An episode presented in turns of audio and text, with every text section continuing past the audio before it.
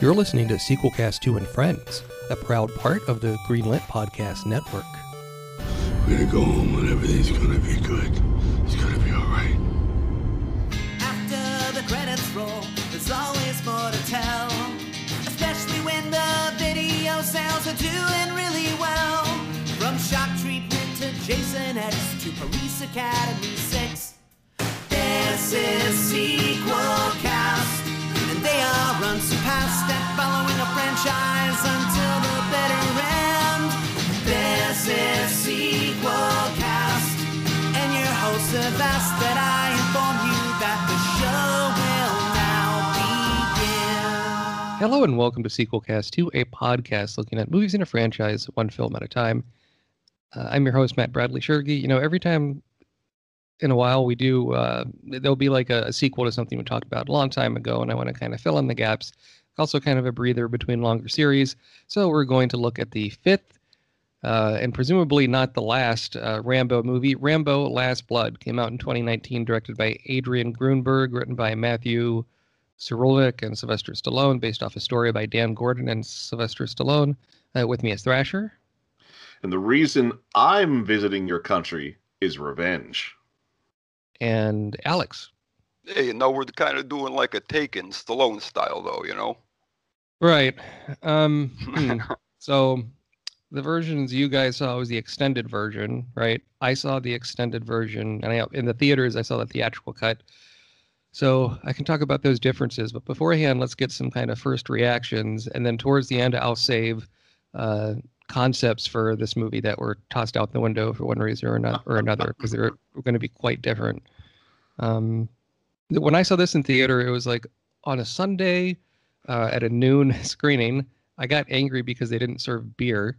I think that would have helped the movie, but because they just had kids working, they couldn't legally serve alcohol. And despite it being on the menu, but that's neither here nor there. My friend and I were the youngest people in theater by about 40 years. A lot of old salts going in the theater and with their poor wives who were just kind of disgusted at the whole thing. And yeah, I think I like the posters have this really high contrast black and white stuff with Rambo and the straw and red letters. I didn't like that Rambo did not have long hair like he does in the other movies. And the author of the novel First Blood, on which all the Rambo stuff was based on, we actually had him as a guest on a show years ago. David Morrell said this movie made him ashamed to be associated with Rambo. Wow. He really did not like it. But so, I go on. Well, you mentioned the black and white on the poster. I think this movie would have been better in black and white. Yeah, like super grainy. Right, kind of do the push the grindhouse stuff. Maybe with like a Sin City style where the blood is red. That could have popped a bit. Yeah, that would have been a more interesting look to it. And overall, I think it's okay. It just doesn't feel much like a Rambo movie. And he talks more in the first like 20 minutes than he has like in the whole series combined. Yeah. So I was kind of confused because it had been a few years since I've seen Part 3, First Blood Part 3. And so, like, who are these people that he's living with? On Wikipedia, it says, like, his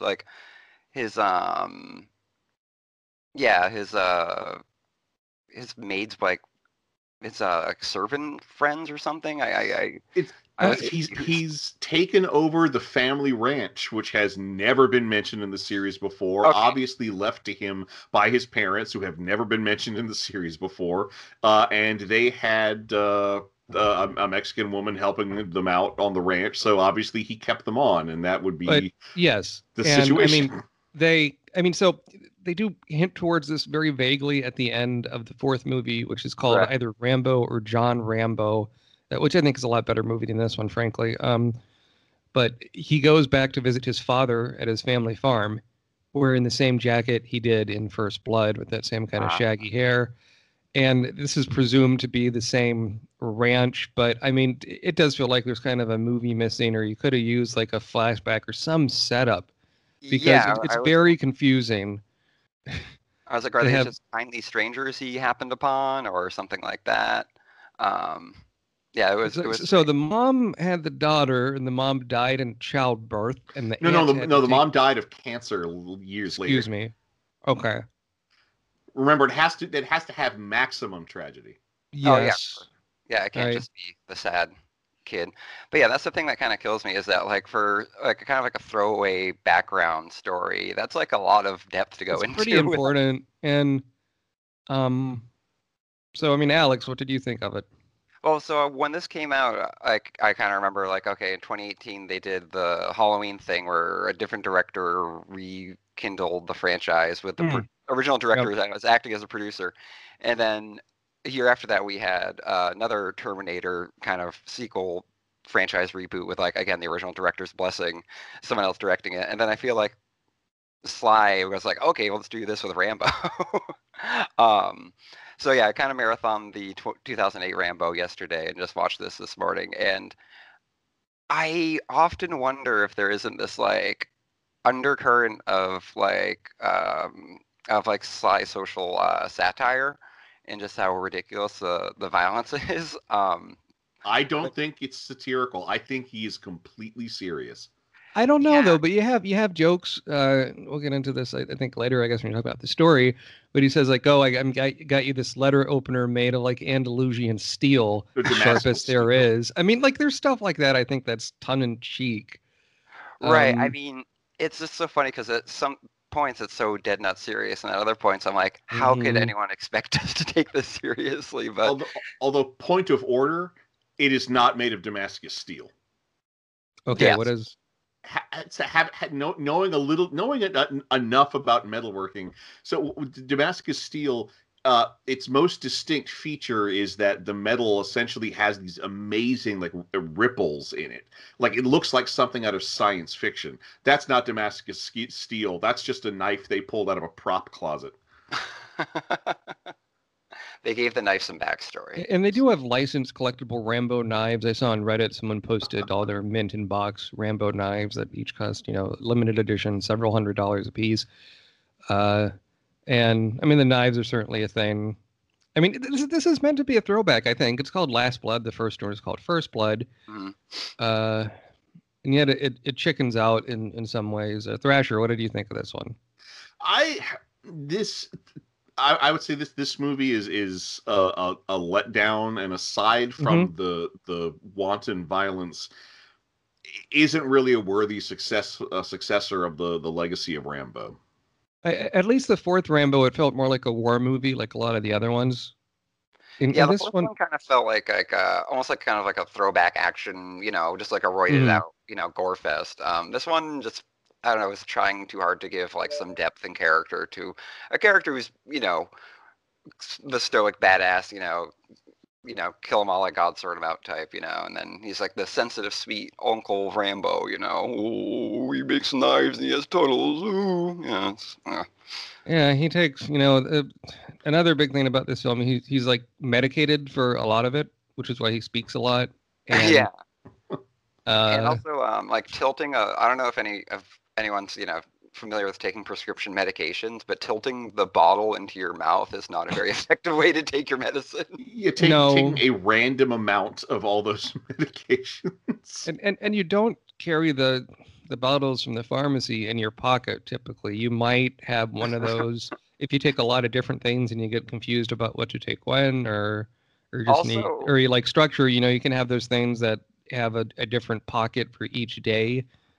And for AM and PM meds. And also, so, it's like, it was kind of offensive when there's a scene early on in the film where he chucks the bottle down, and it's like, once he's off his meds, that's when he's a true menace. It's like, okay, that's kind of shitty for anyone that has any prescription medication or mental health issues. Yeah, there are a couple of shitty implications of several things in this movie. Another thing two things that occurred to me is, one, did Rambo ever get a pardon in a previous movie?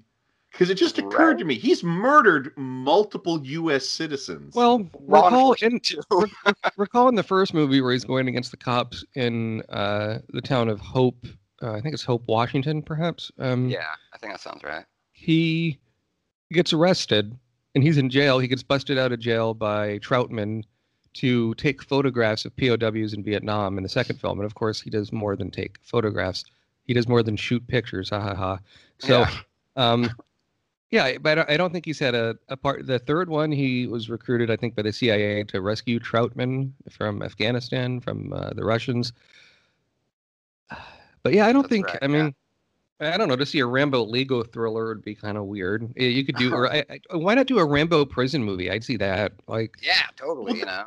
That would be an organic extension of the franchise based around past actions. It just suddenly occurred to me that he's living a really good life for a guy with multiple counts of aggravated assault and homicide.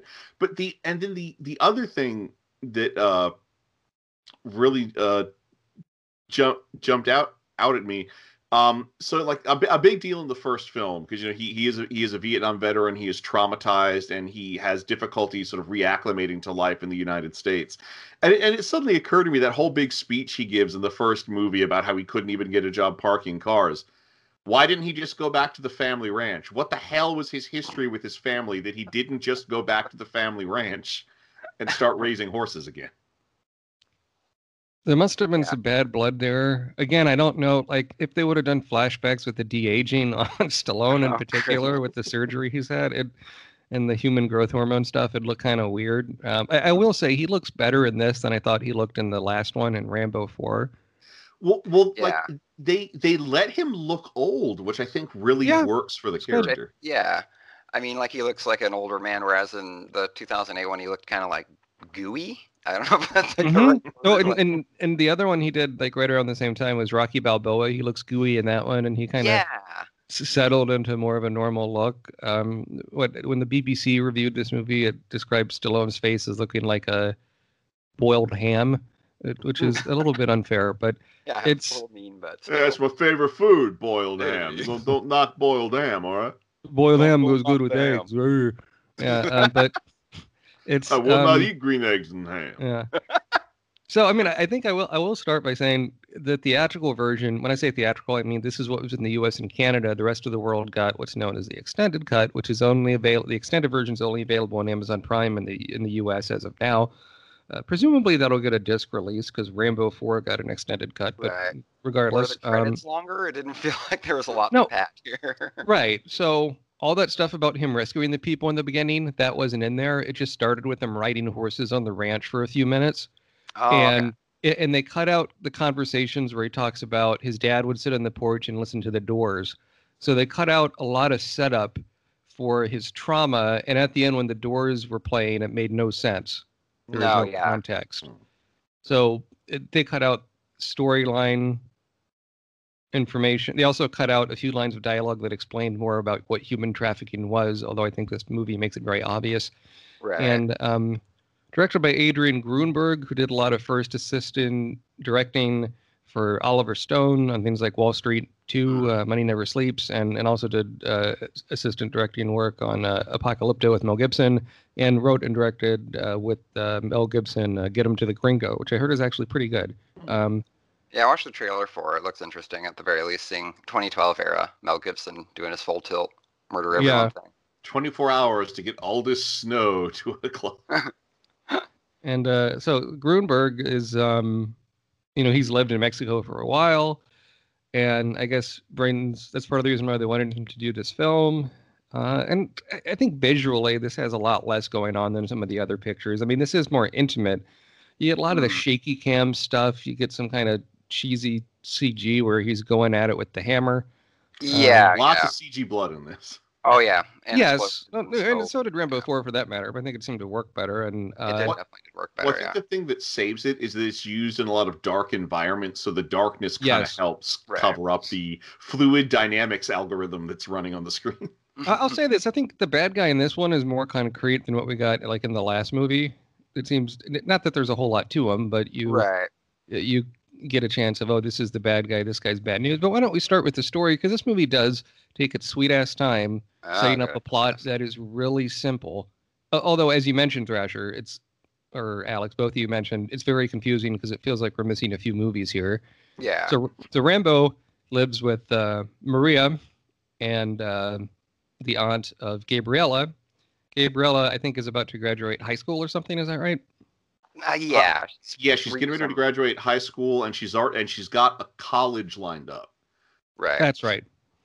And her father was not a good man and lives in Mexico, but she wants to reconnect with her father, and she wants to visit her friend in Mexico, Giselle, excuse me. And Rambo's like, you don't want to go to Mexico, which that just made me start laughing.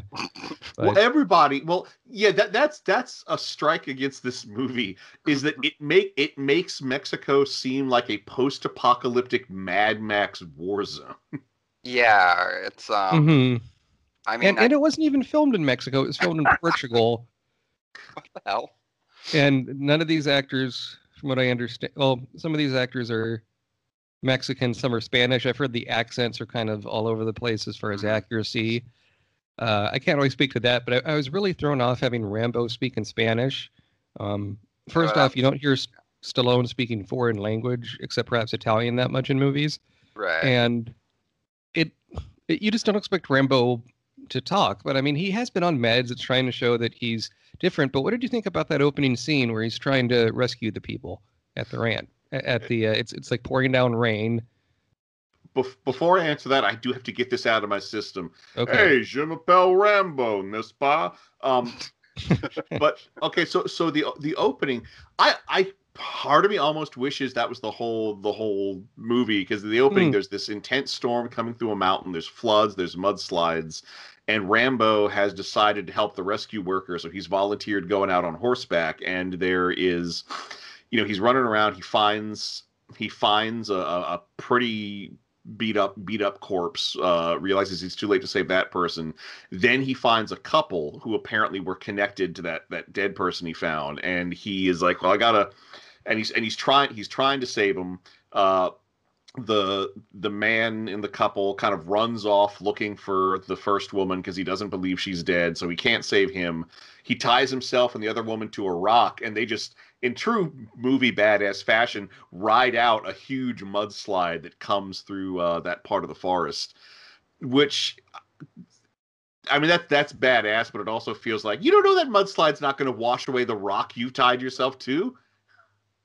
Right, and the people that, you know, they're probably not as hale and hearty as Rambo is that he's tied to the rock. They might not survive whatever comes down in the mudslide. And the wrap-up to this scene, I thought was rather nice, because, you know you see corpses being loaded into an ambulance, but you also see that woman, you know, talking to a sheriff. She's being wrapped in a blanket, and it's just that, you know, I just...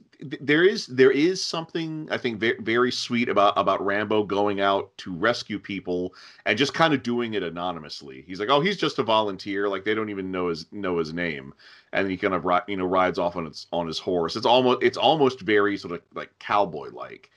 Mm-hmm. And we don't exactly get that. Like that could be a whole movie. There's a natural disaster, and it's not about Rambo killing people. It's about Rambo braving the elements to save people. Oh my God! But we only get a taste of that, unfortunately. Right, and also it's like that. I always say this, like, my little feelers go off when I catch a whiff. I'm like, ooh, this could be like the Rambo Western. How cool would that be? Mm-hmm. Seeing Sly on horseback with a Winchester, you know, like that image is really cool. And I wanted to see more of that, you know. And then we got this instead. But yeah, there's a lot of cool stuff hinted that isn't really paid off that much. Yeah, and it's a more interesting introduction than the actual cut. It's just Stallone on his horse on the ranch, doing like quarter turns and horse tricks. Horses. Yeah, which you get briefly in the extended version. So later, hey, do y'all like, or not like? Do y'all know if Sylvester Stallone actually has horses? Because there is so much business with these horses in the extended cut. I assumed it was like William Shatner renting his own horses to the production of Star Trek Generations. Are these Stallone's horses? They very well could be, but he's been into horses for a while, from what I understand, like Shatner. So it probably is his horses. It's easier to do all that, although. When Shatner rented his horses for Star Trek Generations, he charged a premium rate. Oh, wow. The filmmakers thought they would get it for free, and he was like, no. But no, are you crazy? All right. These are my horses. Shatner's horses. Shatner's horses. No one else. Oh, my. It was no fun. Puts my horses on screen unless I get a taste. Yeah, but so... And you have a big thing in this movie. Rambo has a series of tunnels underneath the house, and he has this kind of workshop. It's made as a literal man cave, but he also goes in there when he... It's unsure if the tunnels make him experience PTSD or he's just having it just from rescue, not failing to save everyone in the opening scene. But instead of getting clips from past movies, you get this like generic Vietnam War footage with... like news clippings, vintage audio playing on top, and that felt sort of cheap to me. Well, beyond that, it's like, his memory should be of the war, not of news broadcasts he wouldn't have been able to watch because he was in the war. But yeah, these tunnels are so big and so extensive. This is one of those things where I felt like it was a neat idea that went too far. Like the idea that he's built this little underground lair where he feels safe. That's a really interesting bit of character business. But these tunnels are so big and so complex, it eventually became ridiculous to the point where when he's talking to Gabriella in the tunnels, I was half expecting him to say, "Oh yeah, these tunnels, I need them for the third act." Yeah. All right. It's a lot of painful setup for, it basically turns into Home Alone at the end. Which, you could argue part of First Blood, the first Rambo movie, was Home Alone in the Woods for part of it. But the thing too is that, like you said, it's like, oh, I'm going to use this in the third act. It's like every time he puts like a rifle on the shelf, it's like, oh, I'm going to see that again. Every time we have the shotgun, oh, I'm going to see that again. And also, like you said, Thrasher, like the idea of Rambo and these tunnels and whatnot, it's a cool idea. It would be a cool idea if it reflected his fractured psyche and it was like a little dank little hideaway from cryptic scrawlings on the wall or something, but instead it's like, hey, have your friends party down here, it's really cool. Well, all of the scrawling on the wall are chalk drawings that Gabriella did when she was a girl, which are actually kind of sweet, and that again is a contrast I feel like the movie should have played with more, just the sort of youthful exuberance and innocence, contrasting with Rambo's violence and world weariness. And that's the other thing is the relationship between Rambo and Gabriella. It is so paternal. I wish this movie had the guts to just give him a daughter, make him Gabriella's father. That would have made it have a bit more to it. I mean, you get a scene of them like horseback riding and them kind of talking. He talks about the letter opener, but other than that, you get so little between them that at the end, when she dies, it's just gonna. It doesn't quite hit the way they clearly want it to, and it's very, very melodramatic. It's sad, of course, but it doesn't quite... It's not the punch that you're looking for. He tells the people to party at his place in the tunnels because that's going to be safer and all these things. But that also, should have been a movie on its own. Right. Well, and then they're drinking beer and stuff, and it's like they're high school kids. I mean, I know there's people that parents will do that, but it's like maybe Rambo has like a get-out-of-jail-free card or something. Like, what if the cop... Like, that'd be sort of funny if the cops came to try and bust him for sponsoring underage drinking. I mean, Rambo never drinks in this movie, but he strikes me as the kind of character that wouldn't care if kids were drinking. Right, yeah. True. It's like, as long as you're doing it in a safe, environment type thing. Yeah, better to do it at my house than... And what could be a safer environment than a labyrinthine network of tunnels full of shotguns? Yeah, built by a guy who's like, a one-man army. And knives. Well, I'm sure some couples are there screwing around in like little nooks and crannies in the cave. I mean, they are elaborate, Yeah, there's all sorts of hidey hole places. But eventually, Giselle goes to. I mean, it's a really talk about telegraphed scenes. It's like, oh, she's going to her friend's house, and then she turns the car around, heading back to Mexico.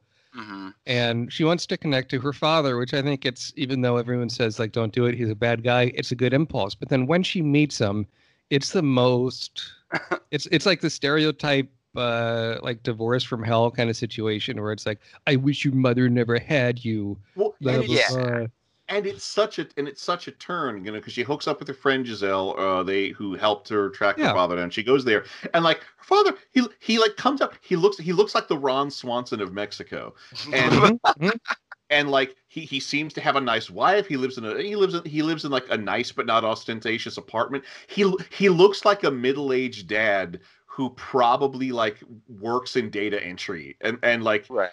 And like he's fun and like, you know, he comes out and he's, you know, he's all fine and like, oh, hello, oh, you shouldn't have come here, you know.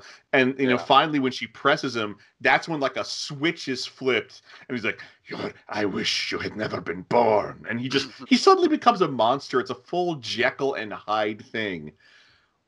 Oh yeah, and he's like, you know, you even look like your mother for a second, like so beautiful. He's like, but I hate you. You know. Just very mustache twirlingly bad.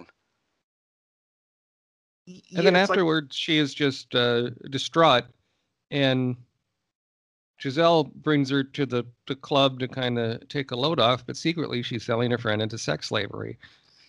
Which, yeah, like they really like they really work hard to make everyone in Mexico seem like a monster, except for that doctor and Carmen. Yeah, exactly. Yeah, the reporter. And strangely enough, so the drugging of the drinks and all the stuff that went down in the club, that did hit me, but less because of how the scene was framed and more because that effectively happened to a friend of mine. But thankfully, nothing bad happened because we all went to the club as a group and we all left the club as a group. But it is no fun carrying a drugged friend out of a club. No, and I mean, this is a problem in Mexico. This is also a problem in the United States, to be perfectly frank. And it's, you know, you could have done something interesting about that, but it's almost like, it seemed to me cartoonish a bit. Like you have like this layer where they're all the women are, and they you know, shove heroin in their veins and force them to do all these things. And the movie's a dark movie, and you want to have that on one hand, but then on the other hand, you don't know Gabriella that well, so in a way you don't really care. However, when Rambo goes to Mexico, he does a good job of like being angry and acting more like the Rambo everyone expects. Right, but like the thing is that like, so the whole Giselle thing is that like, so I just kind of figured like maybe she's like owes the cartel money or something like that, so she's like, hey, I'll bring you some high class, you know, sex slave fodder. But, like, the whole thing of, like, I'm going to lure you with the prospect of meeting your long-estranged father, and then you're going to be so distraught from this encounter, because I know this is what's going to happen, because I'm Giselle, the master Machiavellian planner of all planners, that you'll be so distraught that I can take you to a nightclub where you'll get, you know, coincidentally drugged and carried off into, you know, a sex slavery ring. It's almost like she could have just bypassed the whole father angle and just been like, hey, come party with your long-lost friend. You know what I mean? So, like, the whole father thing just seems so heavy-handed and just clunky and just very, very misguided. Or even, you know, what if Giselle would have gone with her to the party in the tunnels and she'd be like, hey, this sucks. You want a real party? Come to Mexico. Yeah, exactly, yeah. Well, you know what I think it is that the evil and inhumanity in this movie has no texture. Right. So, like, all of the characters in Mexico effectively work on the same irredeemably evil level. What they needed was to give some nuance to Giselle. Like, you know, maybe it's a coincidence that Gabriella was drugged just because that's what the syndicate she's connected to does, and, you know, she got distracted and wasn't able to protect her friend. Or, you know, maybe Giselle is just, like, complicit. Like, she didn't know this was going to happen, but there's nothing she can do because it's part of whatever gang she's connected to. It's just, yeah. And you know what's strange though is despite all this, when Rambo goes down to Mexico and hooks up with Giselle, that scene was really creepy where he's just in the room with Giselle. It's like, you're gonna tell me everything, or else I'm gonna start hurting you. That was real fucked up. He puts the knife into the table. I mean, they don't make a huge deal of it, but Gabriella was wearing this bracelet that was her mother's, and then Rambo sees it on Giselle, but you don't, like, it's such a quick cut, you don't quite notice it, and they spell it out for you. Yeah. But the twist I did like is Rambo sort of tracking people down, and he's surrounded by all these, by the Martinez brothers, kind of the drug ring cartel people, and you think it's going to be some scene where he's going to beat the shit out of 20 people, but instead Rambo like almost dies. And I thought that was an inspired bit of business, is that like, you know, I thought it was intelligent. There's two things that I like that the movie committed to, and this was one of them. And it's that, you know, it does address the fact that, you know, the character of Rambo would be in his 70s, maybe even more, you know, so like he's going to get schooled by when he's surrounded by, you know, 30, 40 dudes. And I was thinking the same thing. I was like, ooh, how is he going to get out of this one? You know, how is he going to Hulk out and, you know, kick everyone's ass? And he doesn't. He gets schooled and is brought to life is revitalized by Paz Vega, the Carmen character, who again, I'm like, oh, is this going to be like Bride of Rambo? You know, are they going to be like these like dual avenging badasses? And like, no, she's kind of there. She'll nurse him back to health, and then she will vanish from the narrative entirely. Yeah, exactly, and then kind of come back, but not. Well, it's another missed opportunity, because like we see when he goes to Mexico, we see her Carmen effectively stalking Rambo, and that's something I wish they had had a little more fun with, if only because, like, well, we know that she's not evil. Like, I wish there had been some tension with the stalking, but no, she just serves her story purpose by helping him recover from a concussion by letting him take a 4-day nap, which is what you want to do when someone's concussed. And you know, and she has like means, motive, and opportunity to go against the Martinez brothers and their cartel, because she lost a sister to their prostitution and drug dealing and all that. Right. But yeah, that she just vanishes. It would have been really fascinating to see Rambo work with a partner and maybe develop some emotional vulnerability. Yeah, I was like, this could be really cool. You know what I mean? Like, how are we going to contemporize, you know, a macho, very male-powered, you know, franchise like Rambo? Like, oh, give it a female angle. That would be kind of neat. But no, it's just kind of. Yeah, but because of Rambo showing up trying to rescue her, the Martinez brothers realize that Gabriella is special to someone on the outside, so they decide to make an example of her, and it's really brutal, because they force her to take heroin. They make her an addict and just leave her in this den of vice, and it's one of those things. It's a level of brutality and inhumanity I did not expect to see. But at the same time, like, they always keep cutting to her arm, which has all the injection points. Two problems. That's nowhere near a vein on when we see just the like all of the injection points on her arm. But two, you inject it between the toes, because then no one's going to notice the injection. Yeah, looks like they, you know, used a freaking lawnmower to, you know, and put heroin into this girl. Yeah, the like wrecking ball that is her track marks are like cartoonishly ridiculous. Also, like you said, I wasn't anticipating this much darkness, but it's such heavy-handed darkness. It just almost seems kind of cartoonish. And again, it has this like such a vulgar and like kind of demonizing portrait of Mexico, that like everyone is just these sex trafficking, depraved, gun-toting cartel members. You know what I mean? Well, and as we head towards the end of the film, you know, Rambo finds one of the brothers, Victor, and decapitates him. He rescues Gabriella, but she dies before they get home. And I didn't think they were quite going to do that. I thought they'd get her to a hospital or something. Me too. Well, but one thing you're trying to push him over the edge, I think, because it's not enough for all this stuff to happen. I know, right? Well, it's so things a human can endure, she's endured, and then you're gonna kill her. Okay. Well, like this type of movie, they're gonna kill off the female lead to motivate Rambo. And the thing is, like, the moment I saw her in the movie, I'm like, oh, well, she'll die. One of these two women will, like, her and her aunt. One of these two women will die before the end of the movie, obviously. Right. And yet, it took so long for Gabriella to die. I was shocked when it happened. It took so long. I was like, oh, they're not gonna do it. This is a fake out. No, it turns out it's not a fake out. Right. And one thing I thought that was actually kind of scary and effective was that when he raids the, I guess, you know, prostitution ring and, you know, goes hammer time on everyone, when he goes to the women, he's like, you know, get out, get out, get out. And they kind of have this like really freaky Stockholm syndrome thing. And they're like, no, no, they'll kill me if I do it. I'm like, ooh, that was like, that was an interesting thing to explore. And I thought that was like one other thing that the film did that was a little more intelligent, a little more dimensional, not like, thank you, Rambo. It's this very hard edged look at, you know, how gnarly this this stuff can be. That hammer fight scene was really good. There was some amazing close quarters fight choreography, and like, and they didn't like that felt like the right amount of gore to for when you're just hitting people with a ball peen hammer, or no, it wasn't a ball peen hammer, a claw hammer. Although this was one thing, because like when, you know, when one of the times Rambo comes back to Mexico or comes back to his ranch, we see him have a montage of setting up stuff in the tunnels.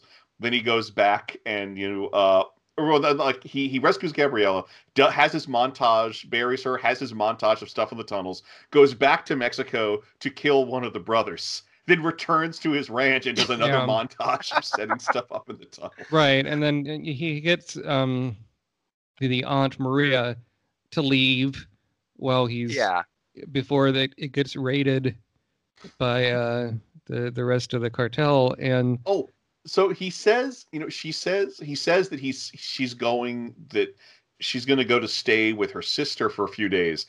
I'm going to presume that her sister is not in Mexico. Good point. Yeah, that would be ironic, because in this world Mexico's very bad, and really this stuff at the end of the film with all the explosions and the rig traps is what most of the marketing I think wisely focused on. And you do get big explosions, you do get all these traps, but it's so, I don't know, like it's almost too much too quick. You almost want more, you're almost expecting more of it. I mean, he has these things where like these secret walls where he, you know, spikes will come out, or he pokes the gun through and shoots a guy in the head. Like, it is gory. It's also dark. I think when the Doors play, that's just stupid. It is dumb.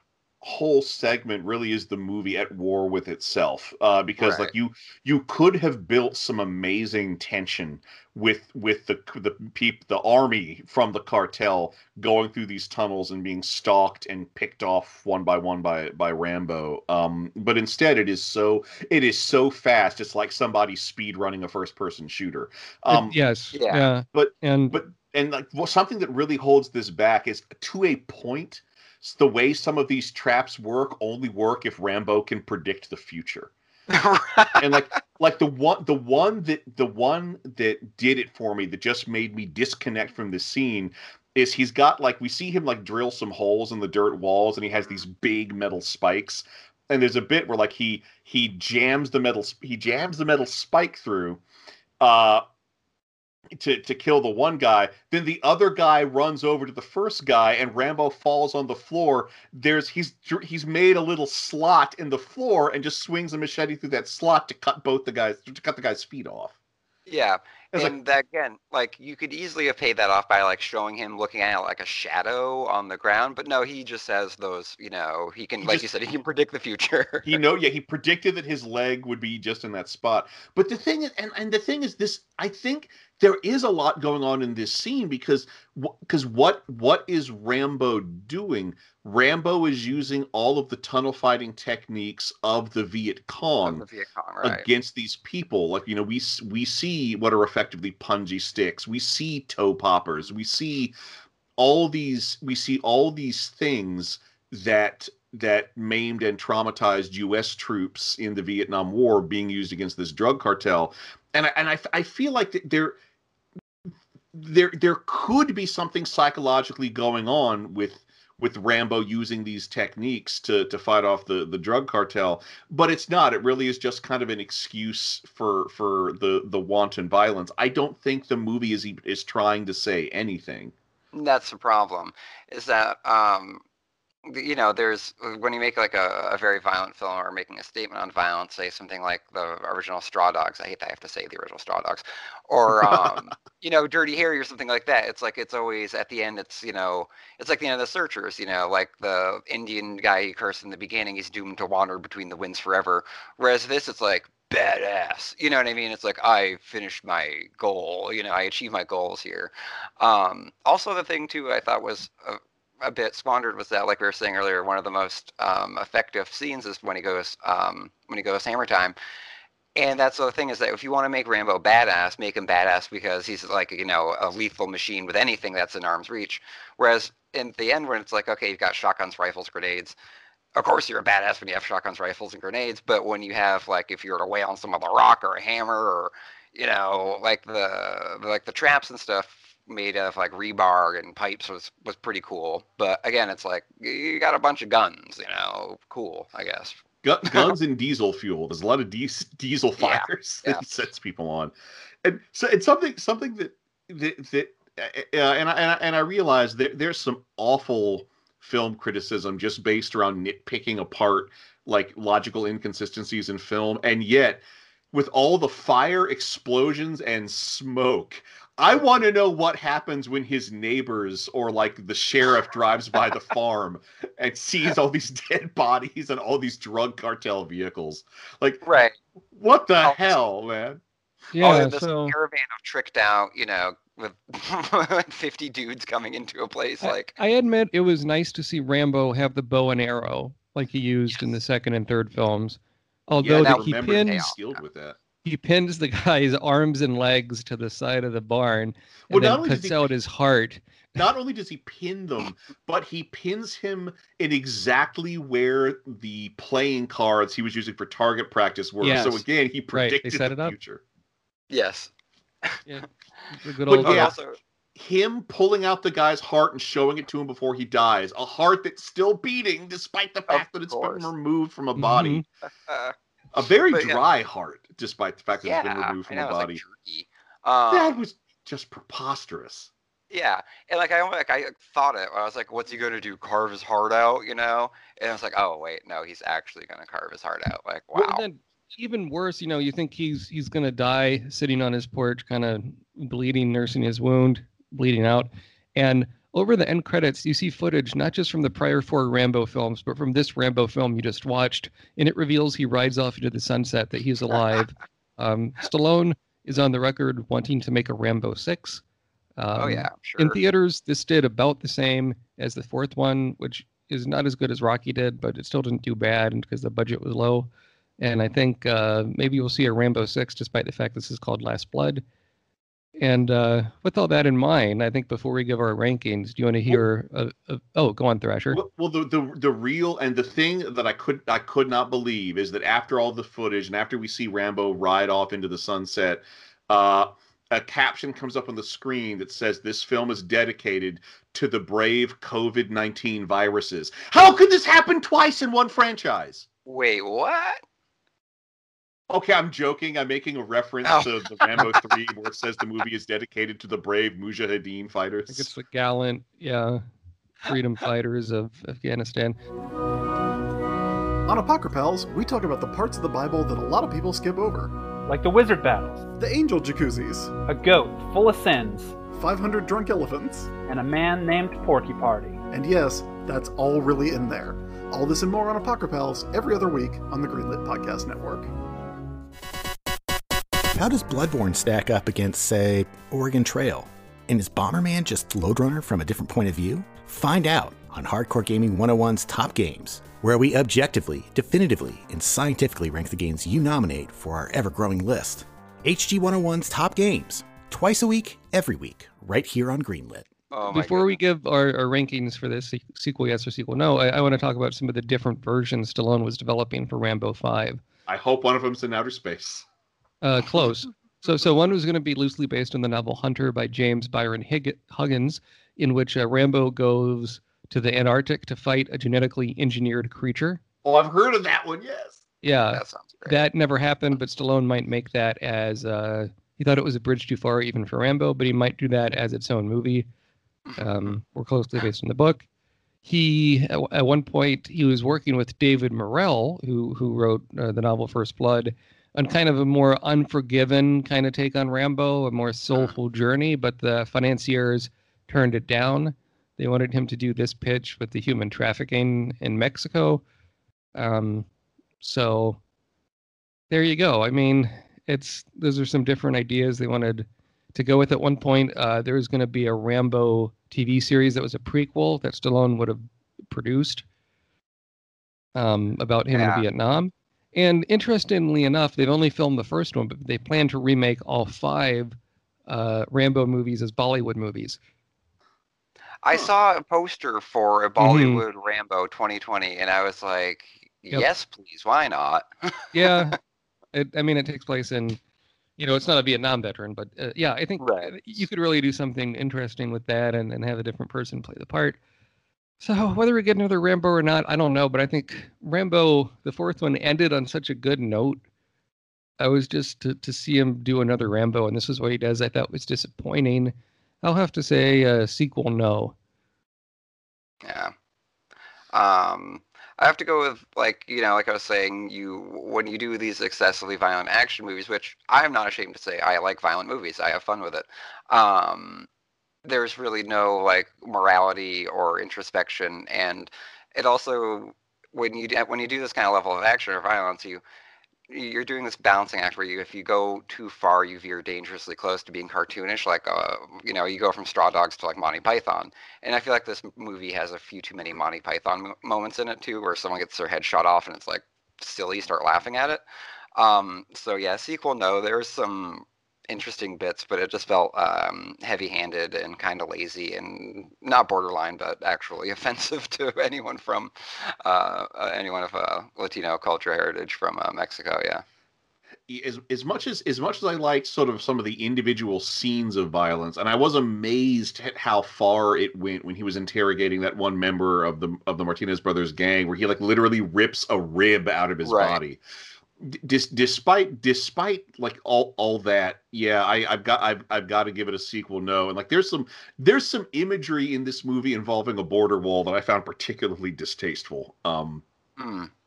Yeah, this there's too many missed opportunities in this movie. I've got to give it a sequel, no. All right, so let's pitch a sequel. There's been so many Rambo sequels over the years. I think what I would do is Rambo's getting pretty old. He, I think I'd pick it up with him and Maria. Maybe they're at a retirement home, and all of a sudden Rambo starts his psychotic break. He's had one too many. He starts thinking the other old folks in the old folks home are his, or the Vietnamese coming back to life. The Vietnamese that he killed coming back to life to kill him for all that he did in the Vietnam War. And so Rambo goes nuts trying to kill people in this old folks home while Maria tries to defend herself. And it would be called, if this is Last Blood, it would be Rambo Old Blood. And it would, you'd have kind of this scene, a montage, of course, of Rambo's on a walker. He's kind of gimpy, and all of a sudden, he raises an eyebrow. He smashes the walker with his hands. He rips it in half, tosses it aside, and takes out a knife and puts on the bandana. And it's oh shit, what are the old people gonna do? And yet, some of these other old people, I think, in the old folks' home are gonna be war veterans as well, so they'll have some tricks up their sleeves. So it'd be kind of like a horror movie with Rambo as the bad guy. To win bingo, you got to become bingo. Hey, Hey, these eggs are cooked too much to my liking. Hey, I like these hard-boiled eggs. They're a little too hard for me, Just take the chicken, squeeze the chicken above my mouth. I like them fresh. Yeah, it's I used to, I worked out, I'd have the raw eggs, and then I get some egg foo young, I put my feet in some chairs, and I got my head stuck in a chair, and some rubber bands, having fun with the Pope, barbecue. Thrasher, what's your pitch to sequel? So I'm going to do, I tried to come up with Rambo working in a hospital just so I could do Rambo blood transfusion, but instead... You know what? No, I want Rambo to go to jail. So, yeah, sure. some sort of legal authority shows up and this barn looks too chaotic, and then they realize, oh yeah, this is that Rambo that's been killing people for decades. I guess so. He goes to prison. He's sent to some fancy supermax prison, and it's Rambo, trying to navigate that environment. There's a crooked warden who, because I want this sequel should be a little hack. The warden is in fact related to General Troutman. He's like Troutman's brother or cousin or something. So there's a warden Troutman. And, Rambo gets involved in some underground fighting ring being run out of the prison. And then eventually there is going to be a prison-wide riot. And, Rambo just wants to serve out his term in peace. So it's Rambo just murdering people to survive in the prison. But, in the end, what the hell? Everyone in the prison will be dead, including Warden Troutman. And so finally he'll be alone, and it'll end with him locking himself back in his cell to enjoy peace and quiet. Rambo Lockdown, we'll call it. I like it. And Alex. Dismayed and upset, Rambo decides that he wants to start like a badass training camp. So he makes these flyers, unknowingly, that the autocorrect. So instead of Rambo's Badass Camp, it says Rainbow Badass Camp. So a bunch of hippies think it's a rainbow gathering. So then John Rambo finds himself surrounded by hippies, and once they realize what his violent past and his traumas in the previous wars, they decide to teach him. They formulate this kind of non-lethal way to incapacitate people, and they kind of start this camp out there, and then after shacking up with the hippies, Rambo has a surrogate family now, and then these shoddy developers want to bulldoze the farm and put up condominiums, so they peacefully resolve their struggle through the land developers, and it's called Rambo Last Blood, but for real this time. It's like Billy Jack's Rambo. I mean, that's something we never did on the show. We never did do Billy Jack. I think we talked about it. There's four of those? And then there's a whole lot of those Walk Tall movies, because they did a bunch of remakes and sequels. I have to consider that. That's something to think about, that's for sure. And due to the terms of the curse, we can't stop doing the show until we've done all sequels. I don't know about that, but okay. Why don't you stop making sequels? Just stop it. Never. Put us out of our misery. Okay, so we're on to What You're Watching. I've been on a documentary kick. I watched a documentary about a book series I think probably all three of us enjoyed. It's called Scary Stories, the Story of the Books That Frightened a Generation. Ooh, cool. So this is about the Scary Stories to Tell in the Dark book. What I didn't realize is that the author of those books, he wrote like 50 books in a 30-year period, a lot of folklore, because I mean, what's adapted in Scary Stories is the folklore from all around the world, and Alvin Schwartz was the author. The author died, unfortunately, pretty young. He was only 64 years old when he died. So they do a lot of talking to his widow, to his son, and to his grandson, and they talk to a lot of fans of the books that have tattoos of them or that did artwork inspired by the books. That's less interesting. They do talk to R.L. Stine, who wrote Goosebumps and all that stuff, which I thought was pretty interesting. And they get into quite a lot of the censorships of how this book was banned from school libraries, and there was even a hearing on C-SPAN about these books and about Goosebumps stuff being banned. I think they had to tie in the Goosebumps stuff a little bit, just because there isn't a whole lot to go on when the illustrator of those books refuses to do press and the original author is dead. Mm. Like what else do you do, right? It's just kind of so it's okay. It's not great. There's a really neat thing where a guy does sculptures based off the illustrations of the book that are pretty good. That's cool. So I mean, maybe watch clips, but I think you're better off googling Scary Story fan art.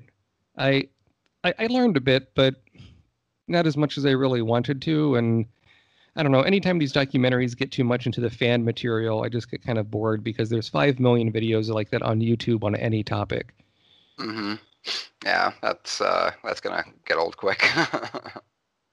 I don't think I ever read the third Scary Stories collection, though. Thrasher, do you have any thoughts of those books? Or well, I remember it's something that I want to go back and like read as an adult, because I know as a kid I tried to read it and it did freak me out. And I also remember I think for like Halloween in like first or second grade, like a teacher read one of the stories in that book and it freaked me the heck out. And like it's just something, it's something I'd like to reconnect to. And it is amazing the staying power that book has.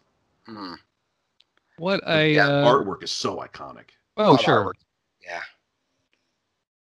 Yeah. And I do appreciate how they do go into one of the stories in the collections that's more humorous, called the Viper. Oh, about, a guy who wipes, this lady's in the place, and she hears like, I'm the Viper. And what's this? And she goes to the door, and it's just this guy with a squeegee. He's like, I'm the window viper. I want to wipe your windows. I want to wipe and wash the windows. Yeah. Which there's an episode of G.I. Joe based around that very premise. Yeah, sure. I don't remember the name. It's a fascinating episode, though, because I think it's Burnout is his name. He's the firefighter member of G.I. Joe. Like he's bought like a condo, and he's having a party with the G.I. Joes, and he keeps getting these phone calls with I am the Viper, and he always says something, and they assume that it's like threatening calls from Cobra, and so whenever they act on the intelligence they get from these phone calls, they discover a secret Cobra operation. But then, of course, at the end, I am the Viper, and I am here. And they all freak out. They get their weapons out. They open the door. Yeah, and it's a little old man. He's like, I'm here to wash and wipe your windows. And, you get the whole thing. But what's amazing is that Burnout is coded to be gay. And he has so many bits of dialogue that are double entendres that only make sense if the character is gay. Yeah, you didn't see a whole lot of that back then, or at least not on purpose. Yeah. Well, there was lots of stuff getting in under the radar back in those days. Right. I mean, I've heard people say, Starscream and Megatron were a couple. Or not a healthy couple. No, Destro and Cobra Commander. So, I mean, who knows? You have to just see what people make their conclusions. But yeah, there's certainly stuff going on the radar, that's for sure. Alex, what's something you've been watching? I've been doing a deep dive on, it's really cool, these got a collection of the BBC Ghost Stories for Christmas series. And every year it started back in... the Omnibus series, where they did an M.R. James adaptation of the short story Whistle and I'll Come to You. And it's so terrific and creepy and moody, and it was so well received. They started doing one every year, and they're usually adaptations of M.R. James stories, which are really cool. Have a lot of religious iconography, and are very kind of like, they're very folksy, and they're folksy in like, I guess, a weird way, a little more modern in his storytelling. I mean, modern for him is, of course, yesteryear, like, turn of the century stuff, but really creepy stuff. So you get these different like revisions of like of Gothic traditions, and just really cool stuff. So a few of them, I mean, you can find them on YouTube. This collection's really thorough, though. So there's one, Whistle and I'll Come to You, which is one of the more well-known ones. The Signalman with Denholm Elliott, which is actually a Dickens adaptation. So they're really cool. They're like these half-hour, 40-minute long ghost stories made for the BBC, but they are so terrifying, and definitely worth checking out. I think they're terrific. And how many of them would you say there are in the collection? I'd say there's like probably 13. They did revise it in the 2010s, I think, and there's a really good one of Whistle and I'll Come to You with starring John Hurt in the lead. It's really cool. Right, and the BBC has such a long, rich tradition of having like Christmas episodes of shows. Yeah, yeah. That it.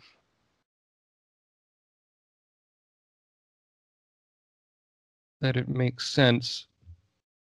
That it would be that way. So. Just something came up on my computer Bah. Okay. Anyway, what am I saying here? Yeah, cool. Have you seen any of those, Thrasher? It sounds like something you'd be into. No, but it sounds fascinating. Yeah. What's something you've been watching? Really cool. So I decided to, and this will be a two-parter because I'm going to be talking about the next two films next week. Okay. So I decided to reconnect with one of my first great science fiction loves. I watched the first two of the four Tales from a Parallel Universe movies, also known as Lex, the Dark Zone stories, also known as Lex Season 1. Starring Paul Donovan. Oh, sorry, no, Paul Donovan was a co-creator. Starring Brian Downey, Eva Haberman, and Michael McManus. So, I mean, this is a series. I would always see random DVDs of this when I worked at a used video store. Does it have an overarching plot, or is it kind of like Tales from the Crypt, where each one's kind of a standalone story with an ending? It does. I mean, that's what's fascinating about. So it would come to be known as Lex, because what is referred to as the first season is four TV movies. But you can tell, like rewatching these, you can tell they clearly wanted to make a TV series. So one of the downsides of quote unquote season one is that each of these movies has enough material for a really solid hour of television that they have to pad out to about 1.5 to 2 hours. But one of the fascinating things is that each season, even though it's the same characters and kind of the same situation, they have different thematic arcs.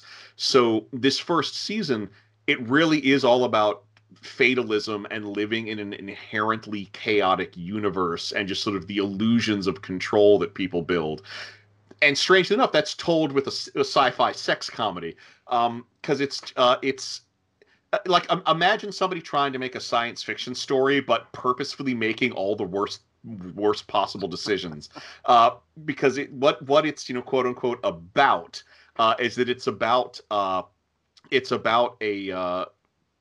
incompetent security guard, a dead assassin, and a sex slave who nevertheless have control of the most powerful weapon of destruction in the two universes, as it says.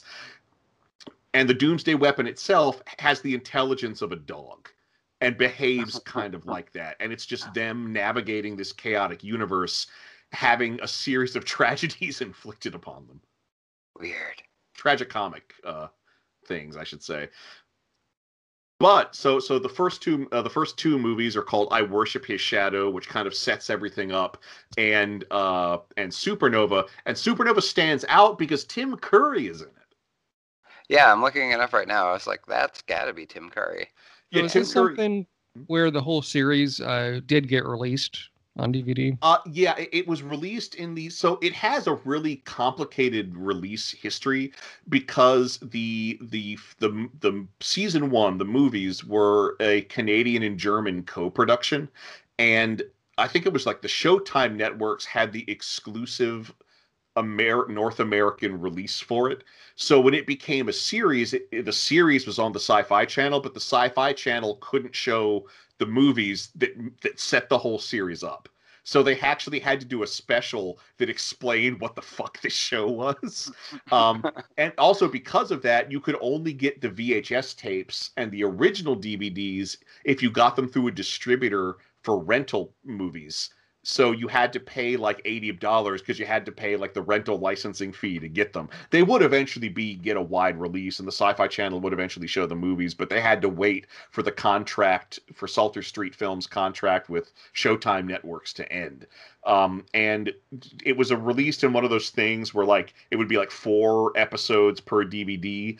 Recently, a complete collection was released on DVD, and as near as I can tell, the complete collection are the original European cuts of the movies and the episodes. So some nudity is restored, and certain events, particularly in the movies, are out of chronological order, but in an intentional way.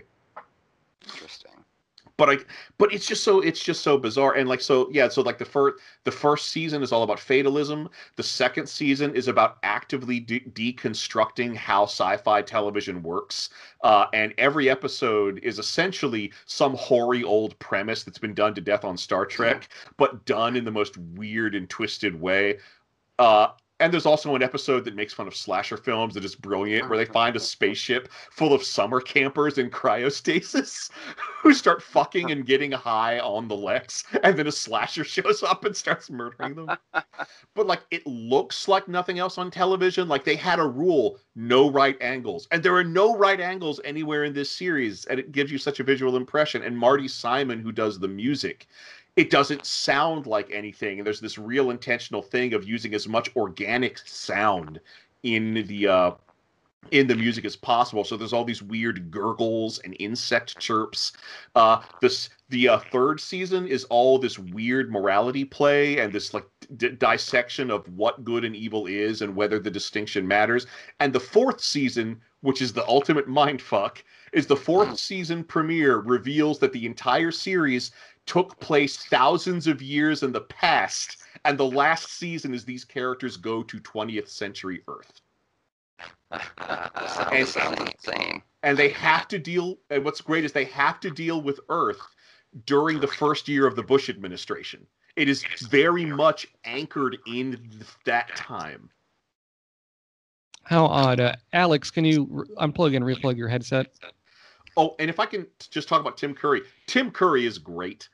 He plays a character simply called Poet Man, who's a poet who, when his home planet got evacuated, he was too hungover and missed the evacuation, so he was just abandoned on his home planet and was so resentful that, like, he would leave holographic recordings of himself. So, like, wherever they go, a hologram Tim Curry shows up and recites some poetry and starts making insulting comments about the people who he used to live with.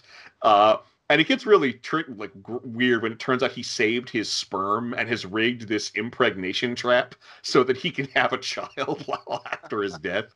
But it's great Tim Curry acting. There's this whole bit where he just shows up in the middle of a room and recites this poetry about love. And then he just looks at the camera, or he doesn't look at the camera, but he looks at the characters and goes, "You wouldn't believe the amount of ass I got with that one." So no matter what, you're guaranteed Tim Curry every episode. Well, no, you're guaranteed Tim Curry in Supernova, the second movie. Okay.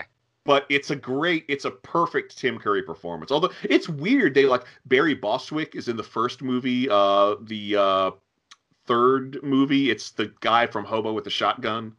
Okay, cool. What's his name? The German actor. Rutger Hauer. Oh, Rutger Hauer. Yeah, Rutger. He died. Rutger Hauer. The fourth movie's Malcolm McDowell. They would get guest stars in the later seasons, but it was mostly weird syndicated television people. Interesting. And yeah, Rutger Hauer did pass away. Yeah, but it's a fascinating series. There is nothing else like it. You don't normally see this much fatalism on American television, so if only for that, definitely check it out. Be warned, this series will test you. But if you can get through the Space Hillbilly episode, you can get through anything that this series can throw at you. And it's not that the Space Hillbilly episode is bad. It's that it is attacking you. It is attacking you psychologically, but it's a perfect send up of Hicksploitation movies. Wow. But yeah, so the first two movies, they overall hold up. The only thing that kind of hurts them is the padding that they have to insert. Yeah. Yeah, it looks like one of the current complete series versions crams it all on 9 DVDs. Yeah, and they sure, and like the cover is not an accurate representation of the series. Malcolm McDowell's on the cover. He's only in the fourth movie. They try to make the main character Kai. They try to make him look like a Highlander style badass. He is not. They even show it looks like people sword fighting on a cliff or something. Well, that does happen, but that's like such a minor thing. That's like one episode in the fourth season. There's a spaceship in the corner. I mean, yeah, it's trying to look like Highlander with spaceships or something. Yeah, according to the it most certainly art. Is not. That's funny how they do it. Because yeah, I'm looking at the older boxes. I remember these. It has all the sexy women on the cover. Yeah, usually Ava Haberman or Xena Seaberg, but it's also weirdly quotable. Like I still there's a line that still just makes me chuckle. Like, what kind of a robot are you? The kind of robot that wants to live in your underpants. It makes sense if you've seen this. If you've seen it, don't worry. Yeah. Very good. Speaking of Malcolm McDowell, I have to recommend on Gilbert Gottfried's Amazing Colossal Podcast. They spoke to Malcolm McDowell, and it was so long they spread it over 2 episodes. Oh, I heard they did that. And they did a lot of, especially in the second episode, they have a lot of good Caligula stories. And Malcolm McDowell is talking about doing that as a one-man show. Oh, my goodness. Oh, that would be amazing. Good money to see that. I love that he says that John Gielgud is in it, you know, and he ran into John Gielgud in New York when I think they both were filming something. And Gielgud is like, oh, the Caligula is fantastic. I've seen it 3 times, paid for it twice myself. And then the studio kind of cracked down on actors talking positively about the movie because of its association with the Penthouse guy. Bob Guccione. Yeah, with Guccione. And so afterwards, you know, Gielgud said, "Oh, terrible film." But yeah, there's just a lot of crazy stories, and I mean, that was really Malcolm McDowell got to work with a lot of really great British actors, a lot of whom are no longer with us. So I think he's still continues to have quite, you know, the busy career. Although right now he seems a bit bored with the COVID stuff, understandably. Anyhow, so next time on Sequel Cast 2, we'll be looking at a series we've been wanting to do, I think, for a while. I kind of thought they'd do a remake or something, which is why I didn't do it earlier, but that never came to pass. It is the Crow series, which I believe is 4 films. And you can tell this is a beloved series because you can get all 4 on DVD, I think, for under $10. That's how you can tell its quality. But no, I think I've actually never seen any of these movies. I've always meant to. I've never read the comic book either. I did see an episode of the Shudder series Cursed about Crow, talking about with people that were there and how they dealt with the unfortunate accident that killed Brandon Lee, the lead. It seems like every sequel to this movie is kind of like a soft reboot. Have you seen any of these before, Thrasher? Yeah, I have seen the first film, and that's it. I am going to make a point to try to track down the comic book, though, because I really want to compare it to the source material. Right. I mean, this is... If you knew any goth kids in the 90s, every one of them loved The Crow. It's... Alex Proyas, the director, he later did Dark City, did a lot of other neat stuff. It is one of these things, I think, that's a touchstone that maybe people nowadays don't know as much about. They were trying to remake this with, like, James McAvoy and stuff like that. It just never quite happened for whatever reason, and I'm not sure why. There's a lot of superstition around the production, but also, for instance, like the superstition around Bruce Lee's untimely death. It's also followed because Alexander Fu Sheng, a very popular actor in Hong Kong, moved into his house, and he also died a very young death, and he was a very much an upcoming star. Okay. So there's a lot of bad juju around the Lee family and The Crow and both Bruce and Brandon Lee's fate. It's strange. I think that might have something to do with it. I mean, it might be a reach, but there is like a kind of a legacy of bad juju around the whole thing. Yeah. And I think in one of these sequels, maybe in the TV show. In one of these, I think it's Mark Dacascos is the lead. It might be in the TV show, but he ended up being the Iron Chef for the American Iron Chef show. Oh, okay, cool. And he was also in the Double Dragon movie. Maybe he's one of the movies, too. I'm not quite sure. But yeah, this should be interesting to go through these. It's kind of Halloween-y, I guess. I don't know if they're more action or spooky or what have you. It's a little action, yeah. Yeah, so I think kind of fits the bill. I think it's better than going back and doing like the 6 remaining Hellraiser movies. Right. But that'll happen at some point, I'm sure. You can follow me on Twitter at MATWBT. You can follow me on Twitter at InternetMayor. Also, by the time this episode drops, the Puppy Dragon Enamel Pin Kickstarter will probably be in its final days. So be sure to check that out. Just follow the link on my Twitter profile at InternetMayor. Or my pin tweet, or just search for Puppy Dragon Enamel Pins, but get in while you can. Did you hit your goal? Yes, we did. I should have mentioned that. Yeah, we are funded, so now it's all about those sweet, sweet stretch goals, and you can make those happen. Very good. Alex?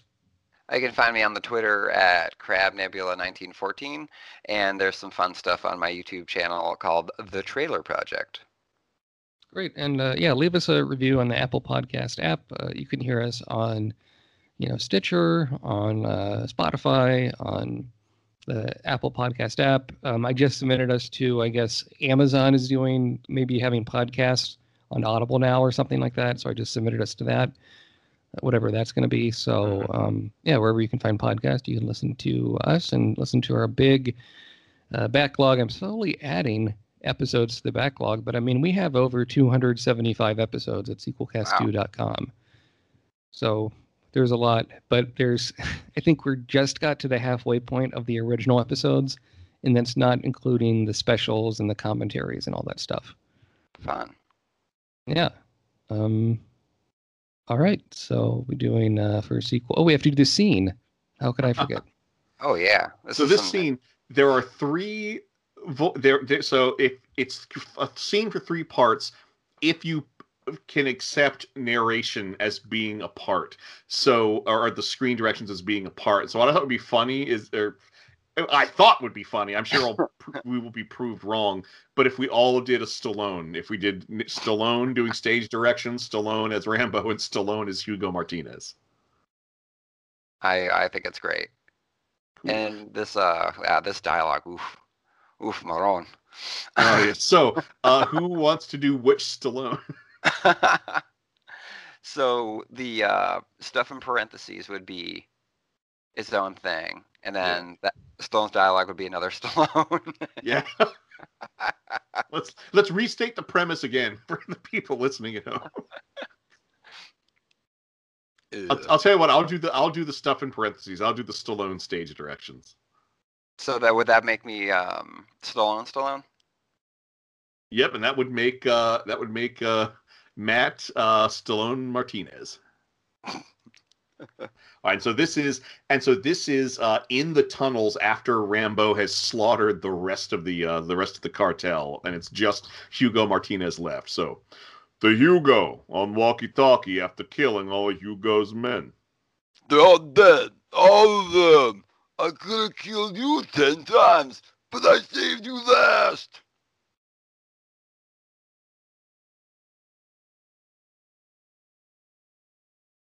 Sorry, I'm on mute. Fuck you. No, fuck you, dead man. I want you to feel my rage, my hate. When I reach into your chest and rip out your heart like you did mine. In Spanish.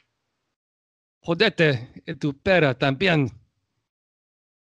You want to live? Follow the lights! Detonates tunnels. Ba-boom! I didn't know we were going to get actual Spanish from you, Matt. That's pretty cool. Yeah, I did some quick Googling. It's not the same as what they use in the film, but machine-translated cursing, your mileage may vary. So I knew Tom Bien meant too, so... That was when I was like, ooh, direction, yeah. Tu mama tambien. It was, I remember that scene, I was like, they each said fuck you to each other like twice. I'm like, that's so creative. God, literally ripped out the guy's heart. So there, yeah, there's a, on the DVD, there's like a kind of documentary of a lot of on the set footage. And there's one of them prepping this scene that's just very funny unintentionally, where the actor playing Hugo Martinez just has like prop arrows in his feet and hands, just kind of going, okay, where do you want me to be? Where do you want me to be on the set? That sounds like the title of a documentary about just like some old Hollywood starlet, like, okay, where do you want me to be? Yeah. Oh, man. There's a great quote from Joe Spinell, and he said about Sylvester Stallone, he says, "He ain't who he plays. He's an artist of calculating intelligence and good humor, and a lot of the violence that the audience takes at face value in these Rambo pictures, that sly satirical response to the excessive taste of the marketplace." I thought was an interesting bit of business there. I don't know. Maybe that was true in the 80s when Joe Spinell was still around. Could have been. We'll have to see if there's a Rambo 6. Who knows? All right. So for Sequelcast 2, the next time we'll be talking about the Crow film, starting with the original, The Crow. Sequelcast 2. This is Matt. This is Thrasher. And this is Alex. Saying, I think you make a pretty good horse trainer, you know? Hey, kids, stay in school. Don't go to Mexico and keep drinking that muscle milk. Keep you right up. Hey, it's whack to do crack. Yeah, you can get some of my protein with the banana flavor. I don't know. That just sounds like a drunk man. That doesn't sound nice. You want to do? You want to eat like 3 knives a day. You eat 3 knives, it's good for you. Yeah, don't swallow rolled nickels. It's real bad, though. It's bad for your health. It's not like potassium. If you ever have a talk show, don't set it on fire. Yeah, have you ever seen Paradise Alley? No. That was Stallone's directorial debut he did after Rocky. It's about 3 Italian brothers in the 1920s in New York, and they do wrestling. And he sings the opening theme song. Oh, my goodness. That is going on. Someday got paradise. You know what we need? We need an episode where Rambo tries to reconnect with his brother, or his brother tries to reconnect with him, and it can be Frank Stallone, and he can be a musician. Oh, totally. I wrote a song about my brother Rambo. Get it back, and do do do do do, and take it back, do do do do do.